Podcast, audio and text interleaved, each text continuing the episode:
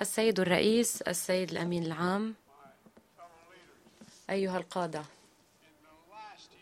في العام المنصرم شهد عمل عالمنا أزمات وانعدام أمن غذائي وعمليات جفاف وكوفيد 19 وتضخم وحرب قاسية غير ضرورية. اختارها شخص واحد لأكون صريحا. فلأتحدث بصريح العبارة. عضو دائم في مجلس أمن الأمم المتحدة اجتاح جاره وحاول أن يمحو هذه الدولة ذات السيادة من على الخريطة. انتهكت روسيا المبادئ الأساسية لميثاق الأمم المتحدة بكل خزي. واليوم ممنوع وهي انتهكت المنع دولة عضو من الاستيلاء على أراضي دولة أخرى بالقوة. واليوم الرئيس بوتين هدد أوروبا نوويا في انتهاك فاضح لمسؤوليات نظام عدم الانتشار. والآن تدعو روسيا إلى تعبئة جزئية وانضمام الجنود إلى الكفاح وينظم الكرملين استفتاءات مزيفة. في انتهاك فاضح لميثاق الأمم المتحدة. هذه الاعتداء على العالم أن يرى هذه الأفعال كما هي. يدعي بوتين أنه يتحرك لأن روسيا مهددة ولكن لم يهدد أحد روسيا ولا أحد غير روسيا سعى إلى هذا النزاع. بالفعل لقد حذرنا مما كان سيأتي. ومع كثير منكم حاولنا أن نتقي من ذلك. كلمات بوتين توضح الأمر. قبل أن يغزو أوكرانيا قال أوكرانيا أنشأتها روسيا. ولم تكن دولة فعلية.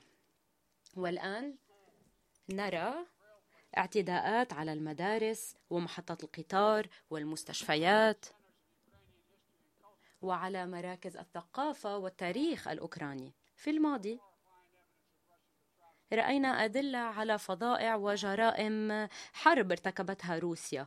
مقابر جماعية جثث بحسب من انتشل هذه الجثث تثبت أنه تم تعذيبها. هذه الحرب تتعلق بإنهاء حق أوكرانيا بالوجود كدولة بكل بساطة وحق أوكرانيا بالوجود كشعب. أينما كنتم أينما كنتم تعيشون مهما بمهما كنتم تؤمنون هذا حق لكم. لهذا السبب 141 دولة في الأمم المتحدة اجتمعت لتدين بكل صراحة حرب آه، روسيا على أوكرانيا. الولايات المتحدة وفرت أيضا المساعدة الأمنية والمساعدة الإنسانية بمستويات غير مسبوقة ودعم اقتصادي مباشر إلى أوكرانيا. أكثر من 25 مليار دولار اليوم.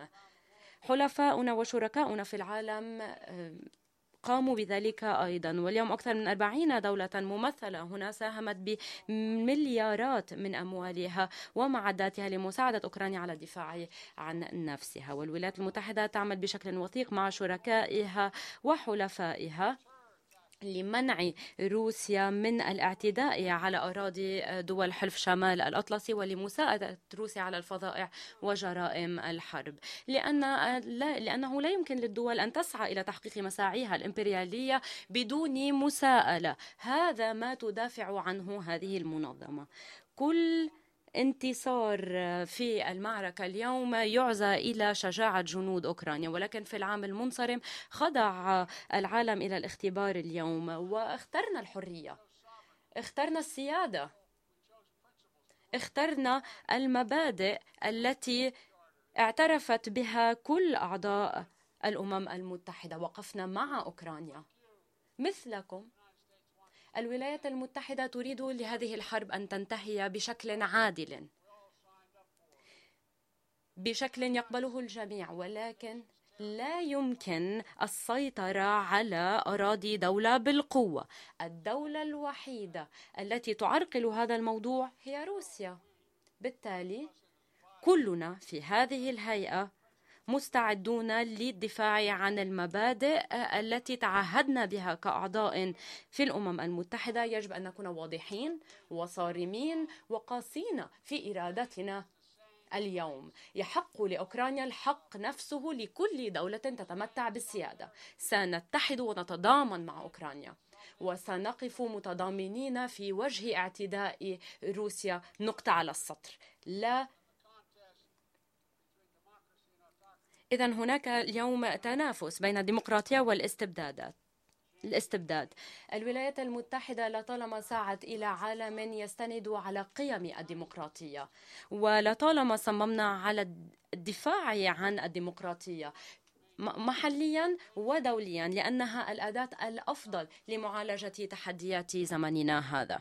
ونعمل مع مجموعة السبعة والدول المماثلة لتحسين الديمقراطيات لشعوبها ولشعوب العالم بأسره. ولكن فيما نجتمع اليوم ميثاق الأمم المتحدة وقاعدته المستندة إلى النظام العالمي المستقر يتعرض للاعتداء من قبل كل من يحاول أن يدمره لمصلحته السياسية. وميثاق الأمم المتحدة لم توقع عليه ديمقراطيات حول العالم فقط بل تم التفاوض عليه بين المواطنين مواطني عشرات الدول التي لديها تاريخ وايديولوجيات إيديولوجيات كبيرة. وتم الالتزام بالعمل على السلام. كما قال الرئيس رومان في عام 45 في ميثاق الأمم المتحدة هو دليل بأن الدول مثل الناس يمكن أن تواجه خلافاتها وتتوصل إلى أرضية مشتركة تعتمد عليها في عملها. هذه الأرضية المشتركة كانت واضحة وأساسية واليوم 193 دولة عضو في الأمم المتحدة اعتمدت هذا المبدأ بإرادتها والدفاع عن هذه المبادئ مبادئ الميثاق ميثاق الأمم المتحدة هي مسؤولية كل دولة مسؤولة في الأمم المتحدة. أنا أرفض استخدام القوة والحرب لاجتياح الدول. للدفاع في وجه السياسة وللدفاع عن حق الدول ذات السيادة الصغيرة في وجه الدول الكبيرة لاعتماد المبادئ الأساسية مثل حرية الملاحة واحترام القانون الدولي والسيطرة على الأسلحة. مهما كانت خلافاتنا هذه أرضية مشتركة يجب أن نقف جميعا عليها. وإن كنتم ملتزمين بقاعدة قوية للأمم متحدة حول العالم تود الولايات المتحدة أن تعمل معك معكم. أنا أؤمن أيضا أن الأنوان قد آن لتصبح هذه المنظمة جامعة أكثر لتستجيب بشكل أفضل إلى احتياجات عالمنا اليوم. أعضاء مجلس الأمن ممن فيهم الولايات المتحدة يجب أن يعززوا ويدافعوا عن ميثاق الأمم المتحدة ويمتنعوا عن استخدام حق النقد إلا في الحالات الاستثنائية لضمان مصداقية المجلس وفعاليته. ولهذا السبب تدعم الولايات المتحدة رفع عدد الدول الأعضاء الدائمين وغير الدائمين في مجلس الأمن وهذا يشمل مقاعد دائمة للدول التي لطالما دعمنا عضويتها الدائمة مثل أفريقيا وأمريكا اللاتينية ومنطقة البحر الكاريبي. الولايات المتحدة ملتزمة بهذا العمل المهم. في كل منطقة سعينا إلى طرق جديدة وبناءة للعمل مع الشركاء لتعزيز المصالح المشتركة. من التوقيع على اتفاقية حماية المهاجرين والانضمام إلى آه، الاجتماع التاريخي بين تسعة آه، قائدين عرب للعمل على مشاكل الشرق الأوسط. كما قلت في العام المنصرم الولايات المتحدة منفتحة اليوم وساعية بدبلوماسيتها لمعالجة التحديات التي تؤثر بحياة الجميع وأنا أعني هنا الجميع. معالجة التغير المناخي كما قال المتحدثون سابقا أساسي وتعزيز أمن الصحي العالمي وإطعام الناس تأمين الغذاء في للناس. هذه أولوية ونحن سنفي بهذا الوعد.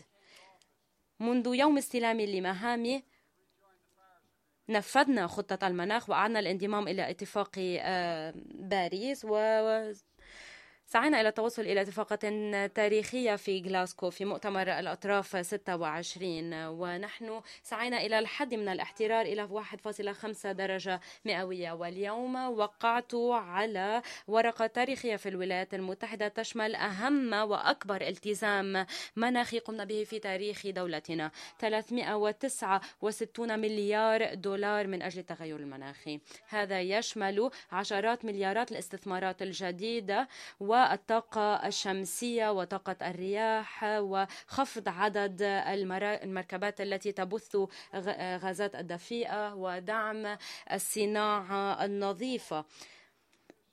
هذا القانون الجديد يحد من انبعاثات الولايات المتحدة بحلول 2030 بواحد جيجا طن إذا واستثماراتنا ستسعى أيضا إلى تعزيز الطاقة النظيفة في كل العالم وليس فقط في الولايات المتحدة. هذا أساسي في العالم وسيغير وجه العالم. كلنا نعرف أننا نعيش في أزمة مناخية. ولا أحد يشك في ذلك بعد هذا العام. نجتمع في حين تغرق باكستان اليوم وتحتاج إلى المساعدة في حين أن القرن الأفريقي يعاني من جفاف غير مسبوق تواجه الأسر أو تضطر الأسر إلى الاختيار بين أي طفل تطعمه وما إذا كانوا سي سيبقون على قيد الحياة. هذه تكلفة التغير المناخي الإنسانية وهي في ارتفاع اليوم. إذا كما أعلنت في العام المنصرم بتنفيذ مسؤولياتنا العالمية إدارتي تعمل اليوم على تقديم أكثر من 11 مليار دولار لتمويل المناخ عالميا. لمساعدة الدول على تنفيذ أهداف المناخ وضمان انتقال عادل في الطاقة. الجزء الأساسي في هذا الموضوع في خطتنا هي أنها ستساعد نصف مليار شخص في لا سيما في البلدان النامية على التكيف مع التغير المناخي وبناء صمودهم. هذه الحاجة كبيرة ومهولة. بالتالي فلتكن هذه اللحظة التي نجد فيها في أنفسنا الإرادة لتراجع عن هذا الدمار المناخي ولضمان الانتقال إلى الاقتصاد النظيف للحفاظ على كوكبنا. بالنسبة إلى الصحة العالمية قدمنا أكثر من 620 مليار لقاح لكوفيد 19 لدول حول العالم وهناك لقاحات كثيرة لا تزال موجودة للوفاء بهذه الالتزامات. نقدم هذه المساعدات بدون شروط ونعمل مع دول مجموعة العشرين ونحن نساعد في قيادة هذا التغيير لإنشاء صندوق جديد للاستجابة مع البنك الدولي. في الوقت نفسه نواصل تعزيز عملنا لمكافحة تحديات الصحية العالمية. في وقت لاحق اليوم سأستضيف مؤتمرا للصندوق العالمي لمكافحة الإيدز والسل والملاريا. بدعم من الكونغرس تعهدت بمساهمة 6 مليار دولار لهذا الجهد. بالتالي أتطلع إلى الترحيب بالتزاماتكم في هذا المؤتمر. كأحد أكبر مؤتمرات جمع الأموال للصحة في العالم. ونحن نواجه أيضا أزمة الأغذية مباشرة. 193 مليون شخص من حول العالم يعانون من سوء التغذية الحاد. وهو ارتفاع بحوالي 40 مليون في العام. واليوم سأعلن عن 2.9 مليون دولار من الدعم آه، الأمريكي للمساعدة الإنسانية المنقذة للأرواح والمساعدة الغذائية طوال هذا العام. في هذا الوقت تضخ روسيا أكاذيبها وتحاول أن تلقي بلوم هذه الأزمة أزمة الأغذية على العقوبات المفروضة من قبل عدد من الدول على عليها على اعتدائها على أوكرانيا. دعوني دعوني أكون واضحا هنا. عقوباتنا تسمح بصراحة بشكل صريح تسمح لروسيا بأن تصدر الأسمدة والأغذية. ليس هناك قيود على ذلك. فحرب روسيا هي التي فاقمت انعدام الأمن الغذائي. وروسيا وحدها يمكن أن تنهي ذلك. وأنا ممنون هنا لعمل الأمم المتحدة بما في ذلك قيادتكم السيد الأمين العام على إنشاء آلية لتصدير الحبوب من موانئ البحر الأسود في أوكرانيا وروسيا. لأشهر ويجب أن نحرص على تمديد وتعزيز هذه الآلية. نؤمن إيمانا راسخا بضرورة إطعام العالم. لهذا الولايات المتحدة هي أكبر مساهم في برنامج الأغذية العالمي مع أكثر من 40% من ميزانيته. نحن نقود هذا الدعم ودعم جهود اليونيسف لإطعام الأطفال حول العالم. ونعال ولمعالجة هذا الموضوع أطلقنا خطة عمل للتخلص من انعدام الأمن الغذائي في العالم. لأكثر من 100 دولة عضو ندعمها أصلا. في يونيو أعلنت مجموعة السبعة عن أكثر من 4.5 مليار دولار لتعزيز الأمن الغذائي حول العالم. وذلك تماشيا مع برنامج ومبادرة تأمين الغذاء في المستقبل ومكافحة الجفاف وإعطاء البذور للمزارعين. ومع ونحن سنوزع الأسمدة أيضا ليتمكن المزارعون من زراعة أكثر. ونحن ندعو كل الدول إلى الامتناع عن حظر تصدير الأغذية أو تجميع الحبوب لأن دول كثيرة تعاني. فمهما كان ما يقسمنا لا يمكن اليوم للأهالي أن يطعموا أطفالهم ولا شيء في العالم يهم أكثر من ذلك. يجب أن نتمكن من إطعام الأطفال. فيما نصب إلى المستقبل سنسعى مع شركائنا لتحديث وفرض قواعد جديدة للتحديات الجديدة التي ستواجهنا في القرن الثالث والعشرين. لقد أطلقنا مجلس تكنولوجيا القطارات مع الاتحاد الأوروبي لنتمكن أو للحرص على أن تكون التكنولوجيات الأساسية متوفرة بطريقة تفيد الجميع. مع شركائنا في الأمم المتحدة ندعم ونعزز قواعد المسؤولية. وسلوك الدول المسؤول في المجال السيبراني ونعمل على مساءلة من يستخدم الاعتداء السيبراني لتهديد السلم والأمن الدوليين. مع شركائنا في الأمريكيتين وفي أفريقيا وأوروبا والشرق الأوسط والهادئ نعمل على بناء نظام اقتصادي جديد تكون فيه كل دولة قادرة على الحصول على فرص عادلة للنمو الاقتصادي والصمود. ولذلك تعمل الولايات المتحدة على مبادرة الحد الأدنى العالمي للضرائب حتى نتأكد من أن يدفع كل المواطنون في كل مكان ضرائبهم. هذه هي الفكرة. وراء الإطار الهادئ الذي أطلقناه هذا العام للاقتصادات في آه، منطقة البحر الهادئ. ونعمل مع الشركاء في آسيان والهادئ لدعم رؤيتنا لهذه المنطقة منطقة حرة ومفتوحة وصامدة. مع الشركاء حول العالم نعمل على ضمان سلاسل امداد صامدة وقوية تحمي الجميع من السيطرة والهيمنة. ونحرص على الا تتمكن أي دولة من استخدام آه، الأسلحة. وفيما تهدد حرب روسيا الاقتصاد ندعو أيضا الدائنين في العالم على التفاوض على آه، مسامحة بشكل شفاف عن هذه الديون. لإعادة أو لمكافحة الأزمات الاقتصادية حول العالم. ولكل مشروع بنى تحتية فيه ديون دعونا نعالج هذه المشاكل باستثمارات شفافة ومشاريع عالية القيمة تدعم العاملين وهي أساسية لاحتياجات المجتمعات التي تخدمها وليس للمانحين. لهذا السبب الولايات المتحدة مع شركائها في مجموعة السبعة أطلقت شراكة للاستثمار في البنى التحتية عالميا. وسنحشد معا 600 مليار دولار من الاستثمارات من خلال هذه الشراكة بحلول 2027 عشرات المشاريع جارية حاليا. مثل تصنيع اللقاحات في السنغال ومشاريع التحول للطاقة الشمسية في أنغولا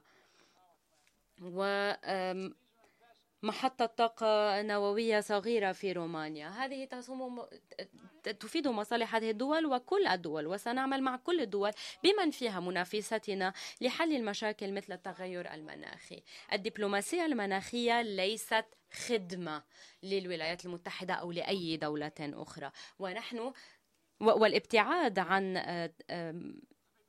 هذا الموضوع سيضر بكل العالم. سأتحدث عن التنافس المباشر بين الولايات المتحدة والصين. الولايات المتحدة ستتصرف كقائد مسؤول إقليمي. لا نرى نز... نحن لا نسعى إلى النزاعات وإلى حرب باردة ولا نطلب لأي دولة أن تختار بين الولايات المتحدة وأي شريك آخر. لكن الولايات المتحدة ستعزز رؤية عالم مفتوح مزدهر وحر نقدمه للناس حول العالم. والاستثمارات المصممة ليس لتعزيز الاعتماد بل لمساعدة الدول على أن تعتمد على بعضها البعض. ومن خلال الشراكة ليس لفرض التزامات سياسية بل لأننا نعرف لأن كل نجاح سيتعزز عندما تنجح دولة أخرى أيضا. عندما تسنح الفرصة للأفراد لأن يعيشوا بكرامة لأن يطوروا مهاراتهم يستفيد الجميع. والأساسي هنا هو أن نرقى إلى مستوى آه، قيم هذه المنظمة. السلم والأمن للجميع في كل مكان. ولن وسوف تواصل الولايات المتحدة مكافحها مكافحتها لتهديد الإرهاب حول العالم. وسوف نقود بدبلوماسيتنا لتسوية النزاعات بشكل سلمي. وسنسعى إلى بناء السلم والأمن في مضيق تايوان. ونحن سعينا إلى الوقاية من النزاع على مر أربعين عاما وسوف نواصل العمل على هذا الموضوع. ونحن ندعم اتحادا إفريقيا يقود عملية سلام في إثيوبيا ويعيد الأمن لكل شعبها. في فنزويلا أدت سنوات القمع السياسي إلى تشريد ستة مليون شخص. ونحن ندعم الحوار والعودة إلى انتخابات حرة. وسنتضامن مع جيراننا في هايتي فيما يعانون من أزمة إنسانية كبيرة. وندعو العالم إلى حذو حذونا. لدينا الكثير من الجهود لنقوم به. وسوف نواصل دعم الهدنة التي تتوسط لها الأمم المتحدة في اليمن بما يضمن السلام القيم لمن عانى من سنوات من الحرب وسوف نواصل مناصرة سلام متفاوض عليه ودائم بين دولة إسرائيل اليهودية والشعب الفلسطيني. ونحن ملتزمون بالأمن نقطة على السطر. والحل الدولتين هو الطريقة الطو... الوحيدة لضمان الازدهار في المستقبل ولإعطاء الفلسطينيين الدولة التي يستحقونها. على الطرفين أن يحترما حقوق مواطنيهم والشعبان يجب أن يتمتعا بالحرية الكاملة والكرامة. أحث أيضا كل دولة على تعزيز نظام عدم الانتشار النووي من خلال الدبلوماسية. مهما كان يحصل في العالم. الولايات المتحدة مستعدة لضمان تدابير للسيطرة على الأسلحة النووية. لا يمكن للحرب النووية أن تؤدي إلى أي فوز ولا يجوز خوضها أبدا. الأعضاء الخمسة الدائمون في مجلس الأمن أعادوا التأكيد على هذا الالتزام في يناير ولكن اليوم نرى توجهات مقلقة. لقد تكبرت روسيا على مبادئ عدم الانتشار في مؤتمر العاشر لمراجعة معاهدة عدم الانتشار. واليوم نحن نقول وهي اليوم قامت بالتهديد باستخدام الأسلحة النووية وقامت الصين بتجريب ببناء جهودها بدون أي شفافية. وجمهورية كوريا الشعبية الديمقراطية لا تزال تنتهك بشكل فاضح عقوبات الأمم المتحدة. وفي حين الولايات المتحدة مستعدة للرد للعودة إلى الخطة الشاملة آه، لن نسمح لإيران بالحصول على الأسلحة النووية وهذا واضح. برأي دبلوماسية هي أفضل طريقة لتحقيق هذه النتيجة. نظام عدم الانتشار هو من أهم نجاحات هذه المنظمة. لا يمكننا أن نسمح للعالم بأن يتراجع إلى الوراء اليوم ولا يمكننا أن نغض النظر عن تردي حقوق وضع حقوق الإنسان. والأهم أهم إنجازات هذه المنظمة هو الإعلان العالمي لحقوق الإنسان وهو الطريقة التي سعينا فيها إلى قياس إنجازاتنا. في عام 1948 وضح أسلافنا أن حقوق الإنسان هي قاعدة كل ما نصب إلى تحقيقه. مع ذلك اليوم في عام 2022 الحريات الأساسية معرضة للخطر في كل مكان في العالم.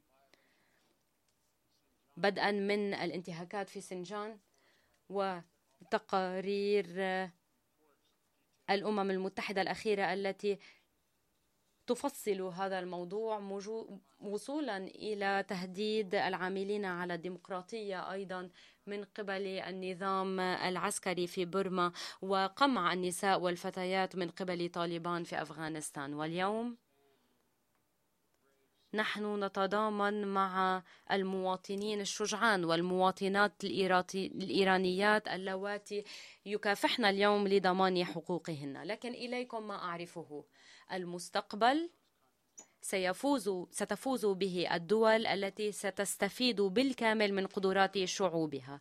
عندما تتمكن المرأة والفتاة من ممارسة حقوقها بما في ذلك حقوقها الإنجابية والمساهمة في اقتصادات أقوى ومجتمعات صامدة أكثر. عندما تتمكن الأقليات العرقية والدينية من عيش حياتها بدون أي استفزاز عندما يتمكن مجتمع الميم من العيش بحرية من أن يحبوا بحرية بدون أي اعتداء من الآخرين.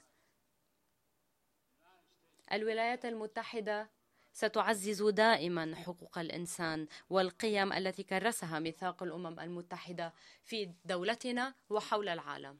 في الختام هذه المنظمة على أساس مبادئ ميثاق الأمم المتحدة والإعلان العالمي لحقوق الإنسان هي في الأساس بارقة أمل للناس. هي بارقة أمل للناس. فكروا في الرؤية التي قام في فكروا في هؤلاء الأفراد الذين بنوا وفكروا في هذا الميثاق. فكروا في الانقسام الذي عاشوه في الماضي على رماد الحرب العالمية الثانية. وفظائع المحرقة. كان لهم الحق أن لا ينظروا إلى الإنسانية بشكل جيد ولكنهم سعوا إلى بناء عالم أفضل. السلام الدائم والحقوق المتساوية لكل أفراد الأسرة العالمية والتعاون لتعزيز حقوق الناس. أيها القادة التحديات التي تواجهنا اليوم كبيرة للغاية ولكن قدرتنا أكبر منها. والتزامنا يجب أن يكون بعد أكبر من ذلك. فلنتحد فلنقف معا. لنعلن مجددا عن إرادتنا الصلبة بأن أمم العالم لا تزال متحدة وأنها تدافع عن قيم ميثاق الأمم المتحدة وأنها لا تزال تؤمن وأنه بالعمل معا. يمكن أن تكافح الخوف أن تبني عالما أفضل وأكثر عدالة للأطفال. لسنا مجرد شاهدين على التاريخ نحن من يكتب التاريخ.